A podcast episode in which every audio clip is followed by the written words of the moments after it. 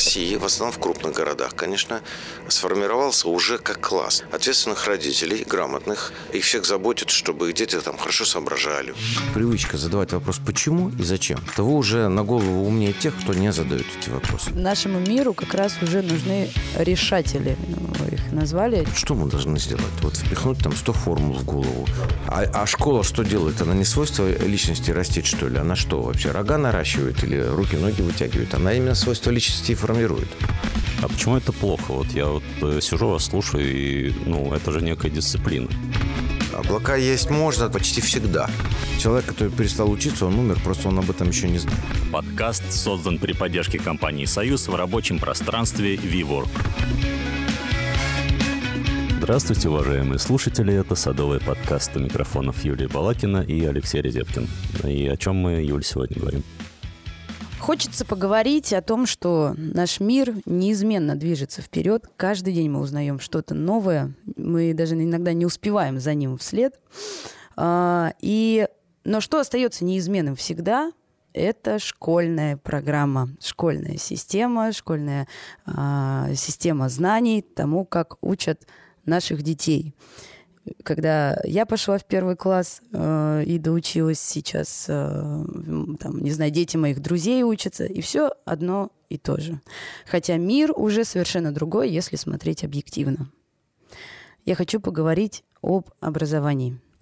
Каким оно должно быть сейчас, какие профессии а, нам нужны уже в ближайшем будущем и какими должны быть выпускники 11 класса. А сегодня ответит на все наши вопросы а, Анатолий Александрович Гин, консультант-эксперт по ТРИС, теории решения изобретательских задач, основатель и научный руководитель Международной лаборатории образования для новой эры.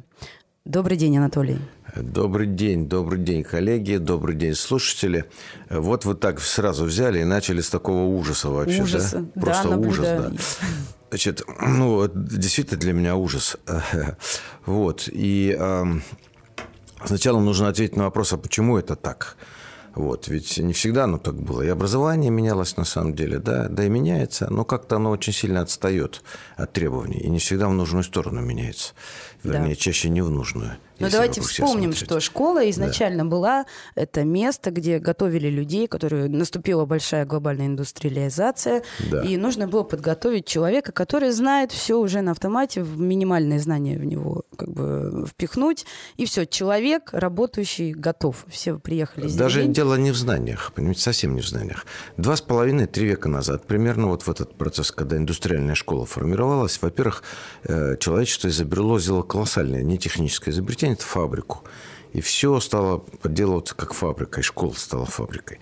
А во-вторых, вот есть явная программа, это там физика, математика, литература, а есть неявная программа, которая гораздо важнее для школы индустриального века. Это научить людей работать э, дисциплинированно вместе. По звонку, например, по звонку пришли, по звонку ушли, выучили, да. повторили и так далее. Потому что крестьянский мир – до этого времени был устроен несколько иначе. Каждый, в общем-то, больше за себя отвечал. Ну, там, если это община, то община. Но если я вышел на 5 минут или на 5 минут позже, в общем-то, ничего от этого страшного нет. А если я работаю на конвейере на фабрике, то это уже просто страшно, на самом деле. И людей нужно было, конечно, научиться воспринимать простейшие инструкции, потому что там всякие, знаете, крутятся детали, руку сунул, без руки остался. Вот, поэтому вот это и были основные задачи школы. Научить вот что-то так коллективно, дисциплинированно выполнять определенные действия. Да? И школа с этим прекрасно справлялась, на самом деле. Вот. А для того, чтобы двигать вперед технику, придумывать что-то, достаточно 2% людей примерно. Вот есть такие люди, их как не учи, они все равно научатся, понимаете? Да. Вот. Я часто педагогов спрашиваю, когда работаю. Мне, кстати, ни разу еще вот так не ответили, так как я хотел бы. Говорю, а какая вот главная наша вот такая технологическая задача педагогическая? Вот что мы должны сделать? Вот впихнуть там 100 формул в голову или еще что? Вот. А ответ-то я жду такой. Я вот сейчас выдам, и все, закончится моя лафа. Да. Значит, и мне все будут правильно отвечать. А я говорю вот что. Нужно включить положительную обратную связь на познание. То есть это значит, что человек получает удовольствие от того, что что-то новое умеет, что-то и все. Да. Дальше все он знает, он, он сам знает. И вот эти 2% – это как раз те люди, у которых из-за семьи, из-за случайности какой-то, из-за какой-то встречи с чудом, как говорил вот мой учитель Генрих Салушаль Шулер, произошло что-то внутри такое, что щелкнуло, и ему стало страшно интересно жить. Вот туда он лезет нос сует, и сюда, и получается у него удовольствие от познания. Вот эти люди, значит, берут отовсюду знания, и школа, не школа, они все равно, в общем-то, смогут э, быть вот на таком передовом рубеже. Но они это будут редкость. учиться сами. Но Это я говорю, редкость, что около когда 2% так. таких, да. Но а, всегда интерес движет э, именно к знаниям каким-то получениям. Конечно, да, да. Но без интереса, понимаете, вот э, даже если... Это должен быть не просто интерес, это должен быть такой вот активный интерес, когда вот... Ах, как кайф от этого, понимаете? Но иногда интерес на начальном уровне, мне кажется, даже подавляет родителей, потому что ребенок с малых лет задает кучу вопросов, почему так, почему так, почему солнце светит, почему... а, вот недавно у меня был вопрос, почему мороженое вкусное, почему облака есть нельзя. И, может быть, мы этот интерес даже сами как родители иногда потупляем и не Облака есть поддерживаем можно, его. только неудобно. Вот так надо ответить. Дело в том, что э, вот э, в, вашей, в вашем вопросе есть одна ошибка. Вы сказали иногда. Не иногда, а почти всегда. Начнем с этого. Потому что те же родители, мое поколение, например, и так далее, подавляющее большинство, это те люди, которых в свое время самих также вот индустриально, скажем так, воспитали, и они дальше тиражируют это дальше. Вот что меня очень э, радует, что в России, в основном в крупных городах, конечно, сформировался уже как класс. Не отдельные люди, а просто как класс ответственных родителей, грамотных. Вот э, те, с кем я сейчас вот работал, ребята, например, да, это предприятие «Газпромнефть», э, менеджеры, ну, такие э, приличного уровня менеджеры, они просто все такие, понимаете, они все такие ответственные родители. Вот с кем мне удалось поговорить, их всех заботит, чтобы их дети там хорошо соображали, у них всех есть серьезные претензии, в, в частности, вот к формату школьному и так далее. То есть они думают о том, что должны получить их дети. И вот эта тенденция есть, и она меня очень радует. Я ну, все, что могу, делаю, в том числе вот к вам прихожу на интервью, чтобы, это, чтобы этого было побольше. Вот. Но, тем не менее, эти традиции очень сильны на самом деле. И поэтому должны пройти какие-то поколения, смениться. И, конечно, э, в- ну, в идеале, в идеале должны быть и общественные организации, и государство должно над этим работать. Но государство над этим не работает, ему это не нужно. Вот. Кроме того, вот, э, знаете... Потому что фабрика продолжается, мне Фабрика, кажется. во-первых, продолжается. То есть ее как бы уже нету, но она есть в головах, Да, понимаете? да. Как Мы, мне кажется, имеем как раз вот это наследие такое, Да. что из школы это еще недолго Да, у уйдет. нас фабрика в головах. И кроме того, понимаете, А, а почему это плохо? Вот я вот э, сижу, вас слушаю, и, ну, это же некая дисциплина. А, а- а вы, а вы сразу такую презумпцию как бы виновности да, фабрики. И- да. и, Спасибо за вопрос. Мне очень нравится ваш вопрос. Скажу почему. И, и и школа была же, она же была и до, фа- и до фабрик тоже, то есть в царской России Нет, еще... это была там- совсем другая школа. Во-вторых, в царской России, простите, это уже фабричное время. Да. Так, вернемся к учебникам и почитаем. Ну, ну Да. как бы и, и, и до фабрик людей учили тоже. Нет, да, фабрику людей учили, во-первых, совершенно по-разному. Если Да, вы говорите о России, обучение. то это было домашнее обучение. И все вот великие ученые, которые у вас в портретах в школе висели, когда вы учились, они получали, как правило, домашнее обучение, если на то пошло. А именно массовая школа началась именно тогда, и деньги на это жертвовали. Кто жертвовал? Меценаты, промышленники крупные. Посмотрите историю, да. Это был в основном Санкт-Петербург. Но все же Вот, ну, сейчас, крупно. если Да. вернемся к Лешному вопросу, Да. почему мы говорим о том, что это... Да, да, да. Я сейчас отвечу, Леша, да. Вот. Дело в том, что я за дисциплину. Вот всеми конечностями за дисциплину. Но дисциплина разная. Фабричная дисциплина – это другое, это одно. А самодисциплина образованного человека – это совсем другое.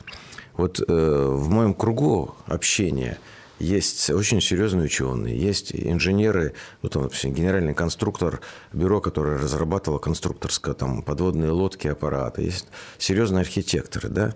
И вот все эти люди очень дисциплинированные, но это совершенно другой тип, они не работают по звонку.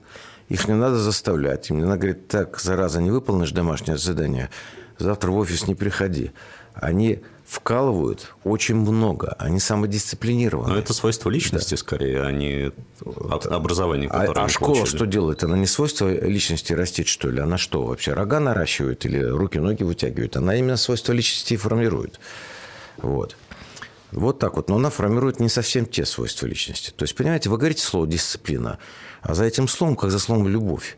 Там огромное количество разных Да. пониманий. Вот есть любовь морковь, есть любовь там э, к рагу и зайчьей капусты, а есть любовь там, допустим, мужчины к женщине, женщине к мужчине.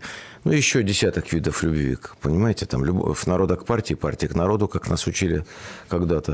То есть все любовь, понимаете. Вот такие дисциплины, там совершенно разные понятия за этим словом стоят. Мне просто захотелось развеять, э, сразу как-то так э, очень н- напали на школу и э, вот эту вот презумпцию ввели в Не, Вы знаете, мы очень нежно напали на школу. Я да. нежно э, напала на школу, потому что я всегда э, смотрю на жизнь по собственным э, ощущениям, и очень сложно так как я очень любила учиться, я чувствовала себя гиперответственной, что нужно сделать. Там, единственное, что я не любила математику. Но почему я не любила математику? Потому что мо- и географию. Потому что эти учительницы, они не любили меня. Вот. И мы не нашли общий язык. Да, и... это история стара как Да. мир, да. Понимаешь, это очень как-то, э, не знаю, я вот сейчас смотрю назад и думаю, как здорово, если бы я сейчас понимала физику. Но моя учительница по физике, она писала на доске, говорит, лабораторные работы, разбирайтесь. Нет никакого интереса этого делать, нет никакой мотивации. Я никак не узнала этот мир, я просто думала, что существует физика, ну и пусть, зачем мне это? Колоссальное влияние на человека может э, хороший, ну и плохой учитель с разных сторон. Нет, и вот я про этот парадокс и говорю, что иногда на а, развитие мышления, понимания, осознания какого-то предмета может повлиять просто человек. Что в своей жизни я, может быть, тоже могла э, заниматься потом физикой, полюбить ее, обожать и, в общем, э, не знаю, познавать постоянно-постоянно. Школа, она учит очень отдельно, знаете. Вот отдельно физика, отдельно литература. И не дай бог вам махнуть головой перед экзаменом, а то смешается, там и экзамен плохо сдадите, ЕГЭ не напишите, да? А мир, он же целостный, понимаете, абсолютно целостный. Я это обнаружил, Да. когда работал в школе учителем еще. И это меня так э, ошарашило, Э, не потому что новизна большая, потому что это было много лет назад, а потому что я понял, насколько большие эти барьеры. Я прямо пару экспериментов провел на эту тему и подумал, что надо все это менять. И вот свою жизнь я как раз посвящаю тому, что разработке нового содержания образования, где мир воспринимается целостно, где человек умеет свои знания применять, а не просто их рассказывать, пересказывать, ну и так далее. Да. Это страшно интересно, кстати.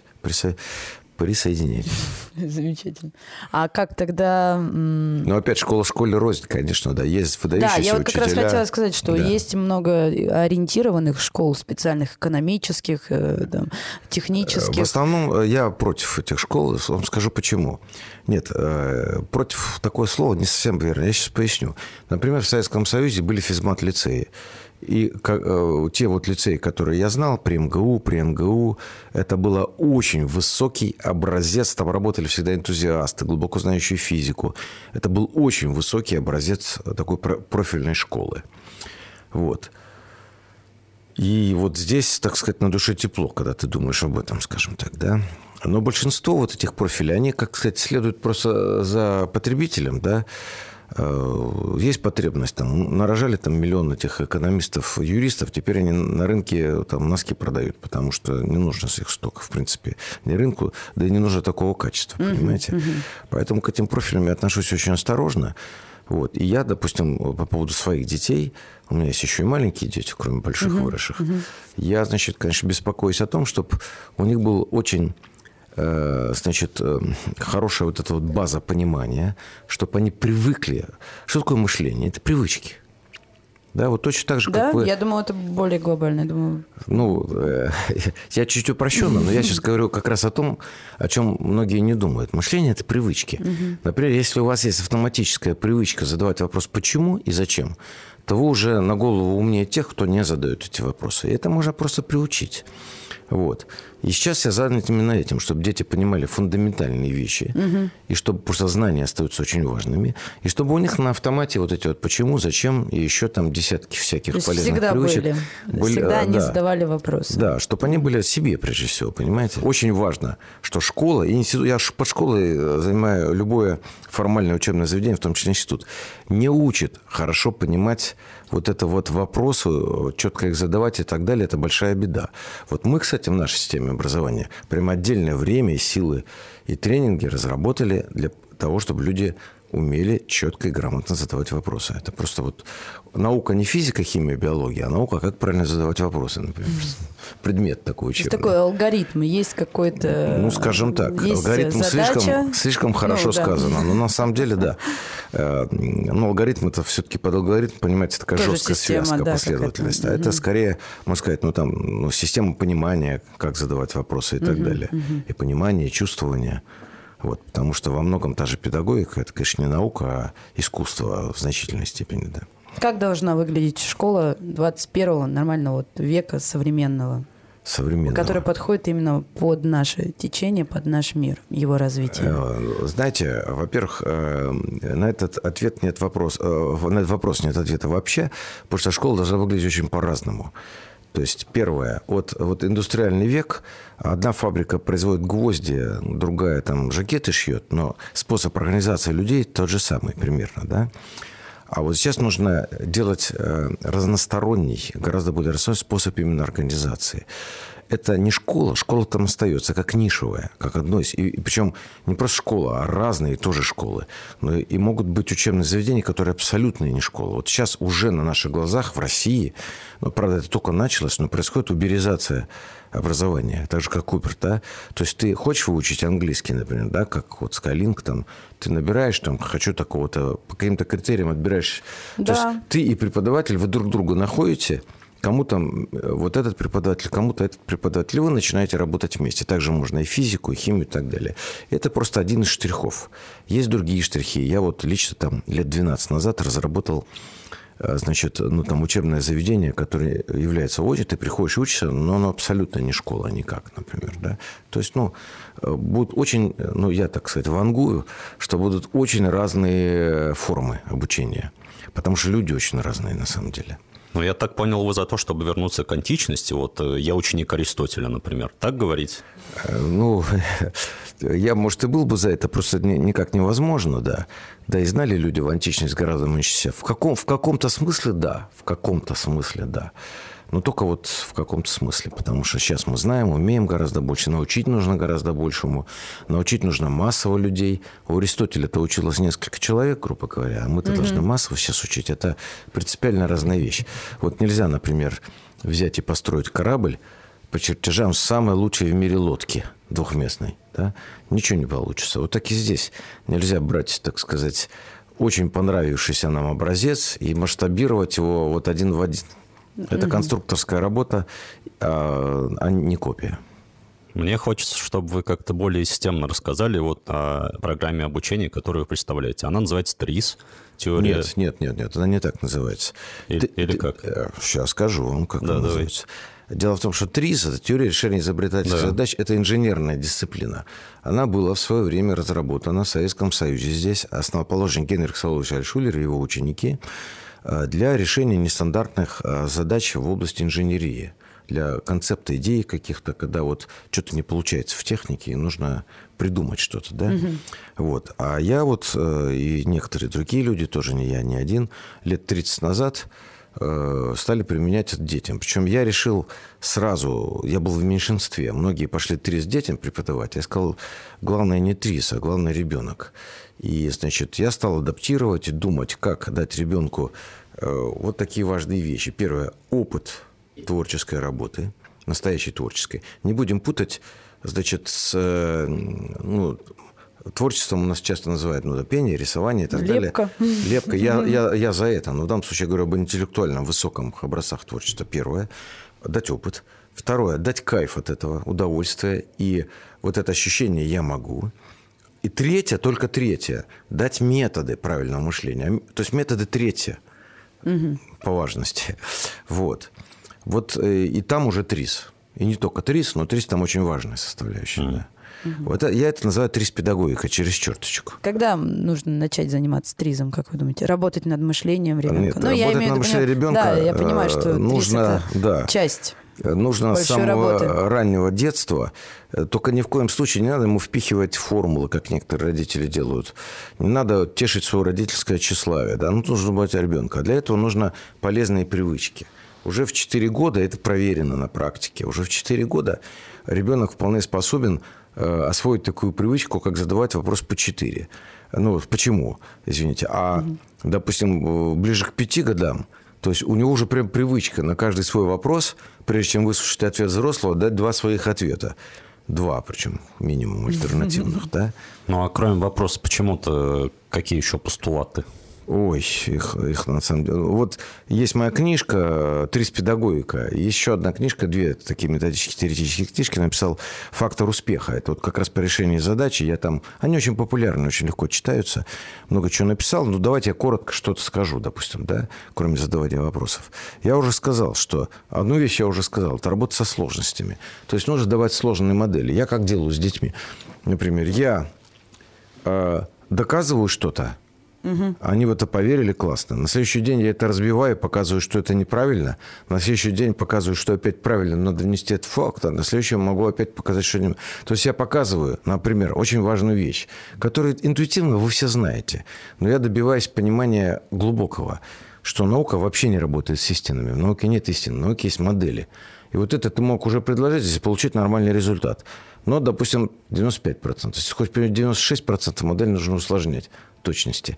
Все формулы, которые вы изучите, все это не истина. Все это э, с истиной может работать религия, например, да? Угу. Вот. А наука не работает вообще никакая. Наука не работает с истиной, она работает с моделями. Или вот я, допустим, иду с ребенком, но это, правда, уже ребенок 11 лет. Это вот было пару месяцев назад. Просто из магазина идем и держимся за руки. А там узкие тротуары, прямо посередине столб фонарный. И мы так раз, бум, застряли. Я говорю, вот смотри, мы не можем пройти, вот как нам пройти каждому, чтобы каждый прошел со своей стороны, значит, э, и придумай не меньше 10 способов. И он начинает думать, но четыре способа где-то придумывать сразу. Ну, например, мы можем вдвоем пройти с одной стороны, а потом вдвоем с другой. Каждый пройдет со своей. Да. Условия задачи не сказано же, да? И так далее. Дальше. Мы можем залезть через столб и руки свои не размыкая и принести. Мы можем, в конце концов, теоретически вкопать или повалить этот столб. Да? Вот он нашел четыре способа я говорю, стоп, стоп, я же 10 просил, давай еще думать.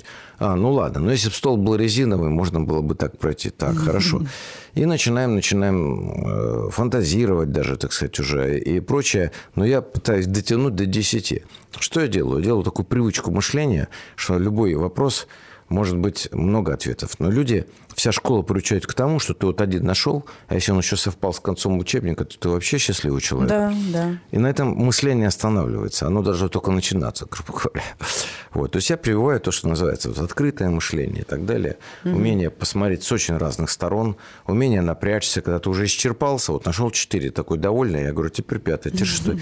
Э, напрячься и так далее. Да? Угу. Вот Мне кажется, же, это не да. всегда полезно смотреть с разных сторон. Вы, зна- что... вы знаете, вообще нет ничего, что всегда полезно. Вы родились, и это уже страшно вредно на самом деле. Вот дышите кислородом, а выдыхаете углекислый газ, например. Да? Вредный вы человек. Вот. Поэтому, я, да. я вот просто лично в каких-то ситуациях нахожу это для себя вредным, потому mm что я э, могу посмотреть на, на любую проблему с разных сторон. И я могу посмотреть на проблему глазами другого человека, угу. и я такой, ну, наверное, этот человек тоже прав. И я как бы, мне сложновато из-за этого отставить свою точку зрения, получается. Тоже. Понятно, да. А вот мне не сложновато, потому что у вас есть одна привычная э, значит, хорошая привычка, умение, ну, или хорошее умение, хороший навык видеть, но зато нет следующего навыка. А следующий навык заключается в том, что вы умеете ранжировать идеи, можете, значит, э, мыслите очень, эм, как сказать, контекстно. И вот есть контекст, в котором э, сомневаться и вставать на точку зрения имеет смысл, а есть контекст, в котором нельзя это делать, например, и так далее. Вот это уже следующие привычки. Итак, значит, мы э, оставляем вопросы, развиваем у ребенка вопросы, почему, чтобы он их задавал. Но как родителям не Ну, не только почему. Ну, все, на все да, вопросы да. он должен получать какие-то ответы. Нет, Или просто нет, он их задает. Я и этого все. не говорил. Да, а потом он сам да. придумывает эти ответы. Может придумать. Нет, может... тоже не обязательно. Знаете, вот в наукологии есть э, очень важное понятие научное незнание вот человек необразованный, не очень умный, там, в кавычках и так далее, он не знает, что он не знает. Если человек совсем глупый, знаете, вот есть такие люди, у которых объем знаний в точку свертывается. И у них на все есть своя точка зрения, абсолютно. Они все знают. Это самые благополучные, самые замечательные люди. Они знают все. Вот им хорошо. Завидую иногда. Вот и, э, и спорить с ним бесполезно, да. А реальный человек, чем больше он знает, тем больше он не знает. Вот представьте себе круг такой. Это Архимед в свое время нарисовал, да, вот круг. Угу. И чем больше вот внутри круга то, что вы знаете. Чем больше у вас круг, тем больше у вас точек соприкосновения с неизвестным, тем больше периметр его. Поэтому чем больше вы знаете, тем больше вы не знаете. И вот этими вопросами и не совершенно... Меня так учили, когда я был молодым педагогом, пришел в школу. Мне говорили, ученик должен получить от вас ответы, запомнить их и прийти. А я сделал вывод такой. Ученик должен от меня получить вопросы, идти мучиться, спрашивать родителей, мучить. Mm. Они мне потом звонят по телефону, говорят, Анатолий Александрович, ну вы зверь вообще, мы же не можем детям ответить. Мы сами не знаем. Лицо теряем, да, тут и так далее. А я всех будоражил, зато они после уроков а, вот это все обсуждали, когда это получалось и так далее. В этом кайф. То есть э, э, моя задача не напихать человека фактов, угу. хотя фактов будет очень много в, в человеке, если его заинтересовать, а создать в том числе вот это вот понимание ученого незнания, понимание зон, которых ты не знаешь. Ученое незнание – но тут еще и сложность в том, что мы живем в мире готовых ответов. Мы можем всегда везде зайти посмотреть. Пустите меня в этот мир, очень хочется да, мне посмотреть. Пожалуйста, вы ведете, Google и Яндекс. Вы Заходим. ведете, нет, вы живете в мире готовых фикций, которые вам подкладываются как ответы. Вот там в мире готовых ну ответов. Ну да, нас не, нас не учили живем, в этом да. разбираться. Там, может ну, быть, когда да. у меня не было еще компьютера, интернета, я все темы любила смотреть там в библиотеках, сижу, читаю конспекты, пытаюсь понять, та ли это точка зрения, которая мне нужна, ну, и угу. устраивает меня в моей работе, там, школьной, например. Но когда появился интернет, все. На этом, мне кажется, все это остановилось, вот, потому да. что, а, как э, можно сказать, что есть какой-то ответ, который, а, да, он меня устраивает, почитаю, да, все. И потом забываем, то есть не разбираясь. Это одно из э, колоссальных парадоксов, да. Казалось бы, все это должно нас сделать умнее, Конечно. а делает зачастую глупее. Потому что, опять-таки, э, школа э, живет старым, да, когда не было вот интернета и так далее. И э, тогда нужно было, еще раз, дисциплина и напихать определенных знаний. И проверялись также экзамены. Ну-ка, напиши квадратное уравнение, ну-ка, скажи закон Больцмана, вот, и так далее, да. А я экзамен совершенно иначе принимаю, да. Я вот говорю, смотри, вот железо тонет или плавает? Ну, например, вы пришли ко мне экзамен. Вы говорите, что вы мне говорите? Плавает. Плавает, да? Она... Отлично. Тогда Она беру гвоздь, беру гвоздь, роняю в чашку, а теперь обоснуй мне, почему гость не повел себя так, как ты ему сейчас приказала плавать. И вы мне должны это объяснить. А если вы скажете, не, ну вот доказали, гвоздь тонет. Я скажу, а почему большой железный корабль плавает? Он же железный, почему он плавает? Да. То есть я понимаю, по, проверяю понимание, как бы, да, применение, умение вокруг себя головой покрутить, вот эту физику, а не пересказ учебника. Да? Вот это правильно, как бы, да. И вот, к сожалению, и учителя, которые сами являются выпускником этой школы, сами, и ученики сейчас, у них, у многих, не у всех, далеко не у всех, но у некоторых создается ощущение, что вот когда мне это учитель там закон Архимеда объясняет, а нафига мне это? Я вот, когда мне понадобится, наберу в гугле, и тогда да, я прочту. Да, да. И у него нет понимания того, что он даже не сможет понять, что ему нужен это, потому что он просто его пропустит мимо своего внимания, потому что его нет актуально. Думает голова, а не компьютер, да, то есть справочником голову не заменишь. И сегодня, кстати, очень актуален новый вид образования. Я говорю, топлю, как сейчас молодежь говорит, за поверхностное образование. Это ты должен быть в чем-то глубоко быть образован, ты должен уметь думать, и ты должен быть поверхностно образован в огромном количестве сфер, настолько образован, чтобы понимать, где это искать в Гугле, например, да, что uh-huh. и там, и там, чтобы быстренько сориентироваться, уметь в информации, чтобы задать правильные вопросы. А для этого это отдельный предмет, учись задавать uh-huh. вопросы и так далее. Да. Я читала э, в вашей книге, что нашему миру как раз уже нужны решатели, их назвали, те люди, которые могут сразу э, то есть даже не только решить задачу, но и поставить себе какие-то задачи и решить их, чтобы прийти к нормальному результату. Но э, как вы думаете, именно что это за личность такая должна э, быть в плане... Сейчас попробую подобрать так специальные слова. То есть какие это могут быть профессии, может быть... Э... О, профессии, само слово профессии, еще одно заблуждение такое. Вот это ранняя специализация и так далее. Учить нужно думать, и учить нужно быстро осваивать любую профессию. Но сейчас приходит искусственный интеллект. Он э, уже прям стучится, стучится в, в нашу дверь, да. да. И, конечно, не знаю сколько, 50% каких-то профессий могут быть просто заменены. Что в этом случае, чем должен человек вот обладать, чтобы быть на плаву и сказать, вот, у вот, меня все под контролем? Да, вот именно этим, да. Значит, э, востребованы две основные вещи – ну, за ними, правда, стоят следующее. Это очень, если поверхностно. Первое – это вот креативное мышление. А второе – это то, что очень неудачно называется, но сущность там правильная очень. Это эмоциональный интеллект. То есть это просто вот по-русски, если говорить простым языком, умение ладить с людьми, умение понимать их и так далее. Это очень важно. Вот эти mm-hmm. две вещи. Любая из них является недостаточной, скажем, сам по себе. Вместе они делают вот личность, которая может вполне комфортно устроиться в этом мире, который стучится в двери. Да, поэтому можно научить, но прежде всего нужно научить человека внутри себя даже отличать, понимаю я или не понимаю. Это вот трудно. А для того, чтобы решать задачи, посложнее, которые уже настоящие такие, вы с вызовом, угу. то, конечно, нужно человека учить понимать сложности – на любом материале, на литературном, на историческом, на математическом.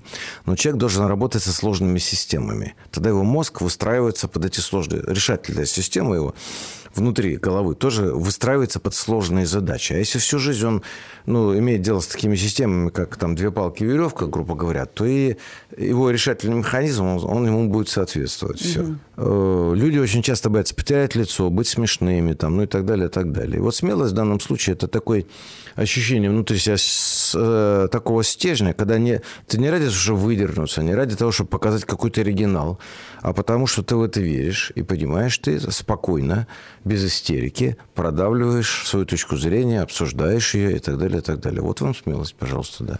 Э, хочу поблагодарить вас за то, что вы сегодня пришли к нам, рассказали нам все что я смогли? не все рассказал. Не все. Да. Кое-что я утаил, Можно? спрятал под столом, да. Вот. Хорошо, удачи вам, ребята, да. Я вот э, так же, как своим ученикам говорю, хочу сказать вам и слушателям своим, что, конечно, если там, знаете, вот... Э, человек, который перестал учиться, он умер, просто он об этом еще не знает. Да. То есть поэтому обязательно нужно и, и в профессии, и не в профессии, просто даже художественный фильм можно тупо смотреть, а можно при этом учиться, понимаете? Если вы такой познающий настоящий человек, субъект, то вы учитесь от всего. Идете по улице, вы тоже учитесь. Кот, который сидит на... Умный кот, который сидит на так сказать, заборе, он тоже учится. Вот, давайте будем как умный кот. На этом до свидания, удачи вам. Спасибо, Спасибо. Анатолий.